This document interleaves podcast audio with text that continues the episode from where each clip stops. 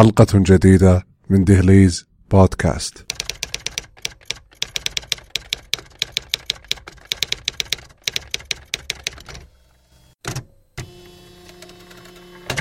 السلام عليكم. تشدنا دائما تلك الأخبار الغريبة والتي تثير اهتمامنا لنحاول نقلها إلى الغير لتوصيل تلك الغرابة التي اجتاحت عقولنا. حتى يصبح الأمر كضوء ساطع لا غبار عليه دون حتى أن نرى هل هنالك حقيقة لذلك الشيء أم أنه مجرد معلومة خاطئة انتشرت بين أوساط الناس؟ المعلومة المغلوطة قد تؤثر على أسلوب الحياة الذي نعيشه وذلك بظننا أن هذا الشيء إن فعلناه على هذا الوجه سيعطينا النتائج مثل الجزر. أتذكرون كيف كان الجميع ينصح بأكله حتى يقوي النظر؟ وتلك الإشاعة بدأت في الحرب العالمية الثانية عندما صنع البريطانيون رادار يقوم بكشف الطائرات لكن حتى يخفوا هذا الأمر عن الألمان قالوا بأن قوة اكتشافهم لتلك الطائرات يكمن في أكلهم للجزر ويبدو أن الجزر ذلك اليوم قد نفذ من الأسواق الألمانية لكن قد تكون تلك الشائعة صحيحة الجزر يقوي النظر.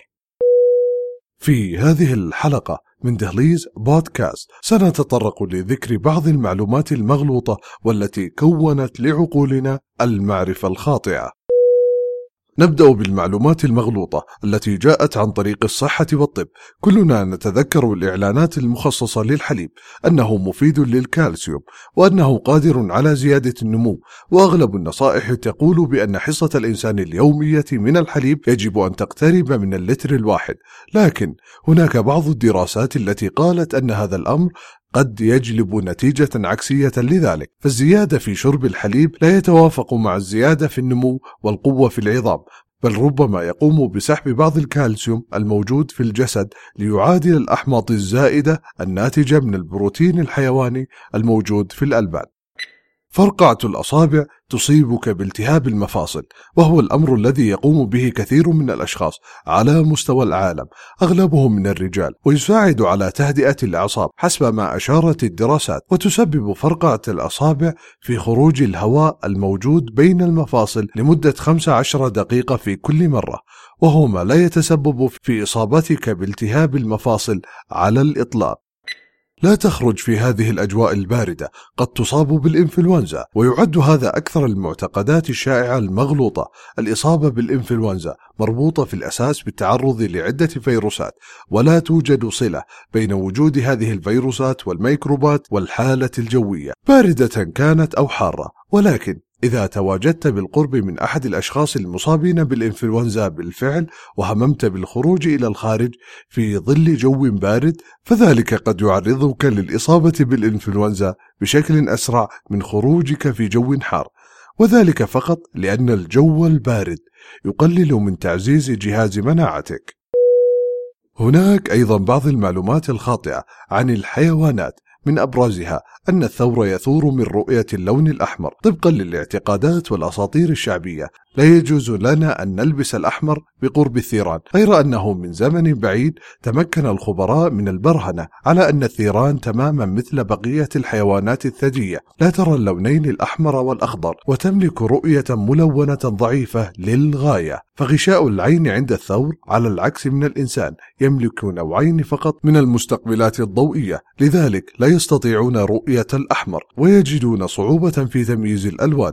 بمعنى آخر الألوان ليست هي التي تثير الثيران وإنما الحركة. وفي حلبة صراع الثيران فإن حركة المصارع مدروسة لتكون استفزازية وهي التي تؤدي إلى هجوم الثور مثل حركة ذلك الرداء الأحمر. يجري استخدام ادعاء أن ذاكرة السمك الذهبي قصيرة ولمدة ثلاث ثوان. كحجة للبرهنة على أن حجر السمكة في وعاء مدور صغير ليس تعذيبا ويعنون بذلك أن بعد دورة واحدة ستنسى السمكة أنها كانت هنا. كان ينبغي معرفة أن من المستحيل أن تكون ذاكرة السمكة الذهبية بهذا القصر. من حقيقة أن ذلك سيكون سلبي ومميت فيما إذا هربت السمكة الذهبية من سمكة أخرى تنوي افتراسها. ثم بعد ثلاث ثوان نسيت الهدف من هربها أو أنها هاربة. في الواقع يمكن تدريب السمكة الذهبية على التفاعل مع صوت معين أو حركة معينة كإشارة على موعد الأكل وتبقى تتذكرها على مدى خمسة أشهر. هل يخاف الفيل من الفار؟ في العصر الحديث نجد أن بين رعاة الحيوانات في حديقة الحيوانات يلاحظون أن الأفيال تعاني من قلق عند رؤية فأر فالفيل يبدو في سلوك غريب مما يعني أن رؤيته للفأر وركضه بين أقدام الفيل الحساسة تسبب له الإزعاج حيث أن أقدام الفيل شديدة الحساسية بالرغم من أنها كبيرة وخشنة والفيل لا يريد أن يدوس على شيء مجهول له ومصدر الاعتقاد لكون الفيل والفأر متعاكسان في الحجم من حيث أن الأول هو الأكبر والثاني هو الأصغر. استخدمها الرواة الأغريق والرومان في قصصهم الخيالية بكثرة. كان الفأر يوصف على أنه الأسرع والأشرس. في حين يجري رسم صورة الفيل على أنه الأطيب والأسرع خوفا من الفأر. أما عن القصص المغلوطة عن بعض العلماء والمستكشفين العديد منا يصدق أن نيوتن واضع قانون الجاذبية الأرضية. اكتشف هذا القانون وهو جالس في ظل شجرة إثر سقوط تفاحة فوق رأسه. الأمر الذي جعله يتساءل عن سبب سقوط التفاحة ليكتشف بعد ذلك قانون الجاذبية. هذا الأمر ليس إلا قصة مصطنعة ابتدعها أحد الحالمين وقد ذكر أمر التفاحة لأول مرة في أحد المقالات بعد وفاة نيوتن بستين عاما. والحقيقة أن نيوتن اكتشف الجاذبية بعد أبحاث مطولة. وهنالك بعض الآراء التي تقول أن سقوط التفاحة كان صحيحا وكان الإلهام لنيوتن لكنها لم تسقط على رأسه.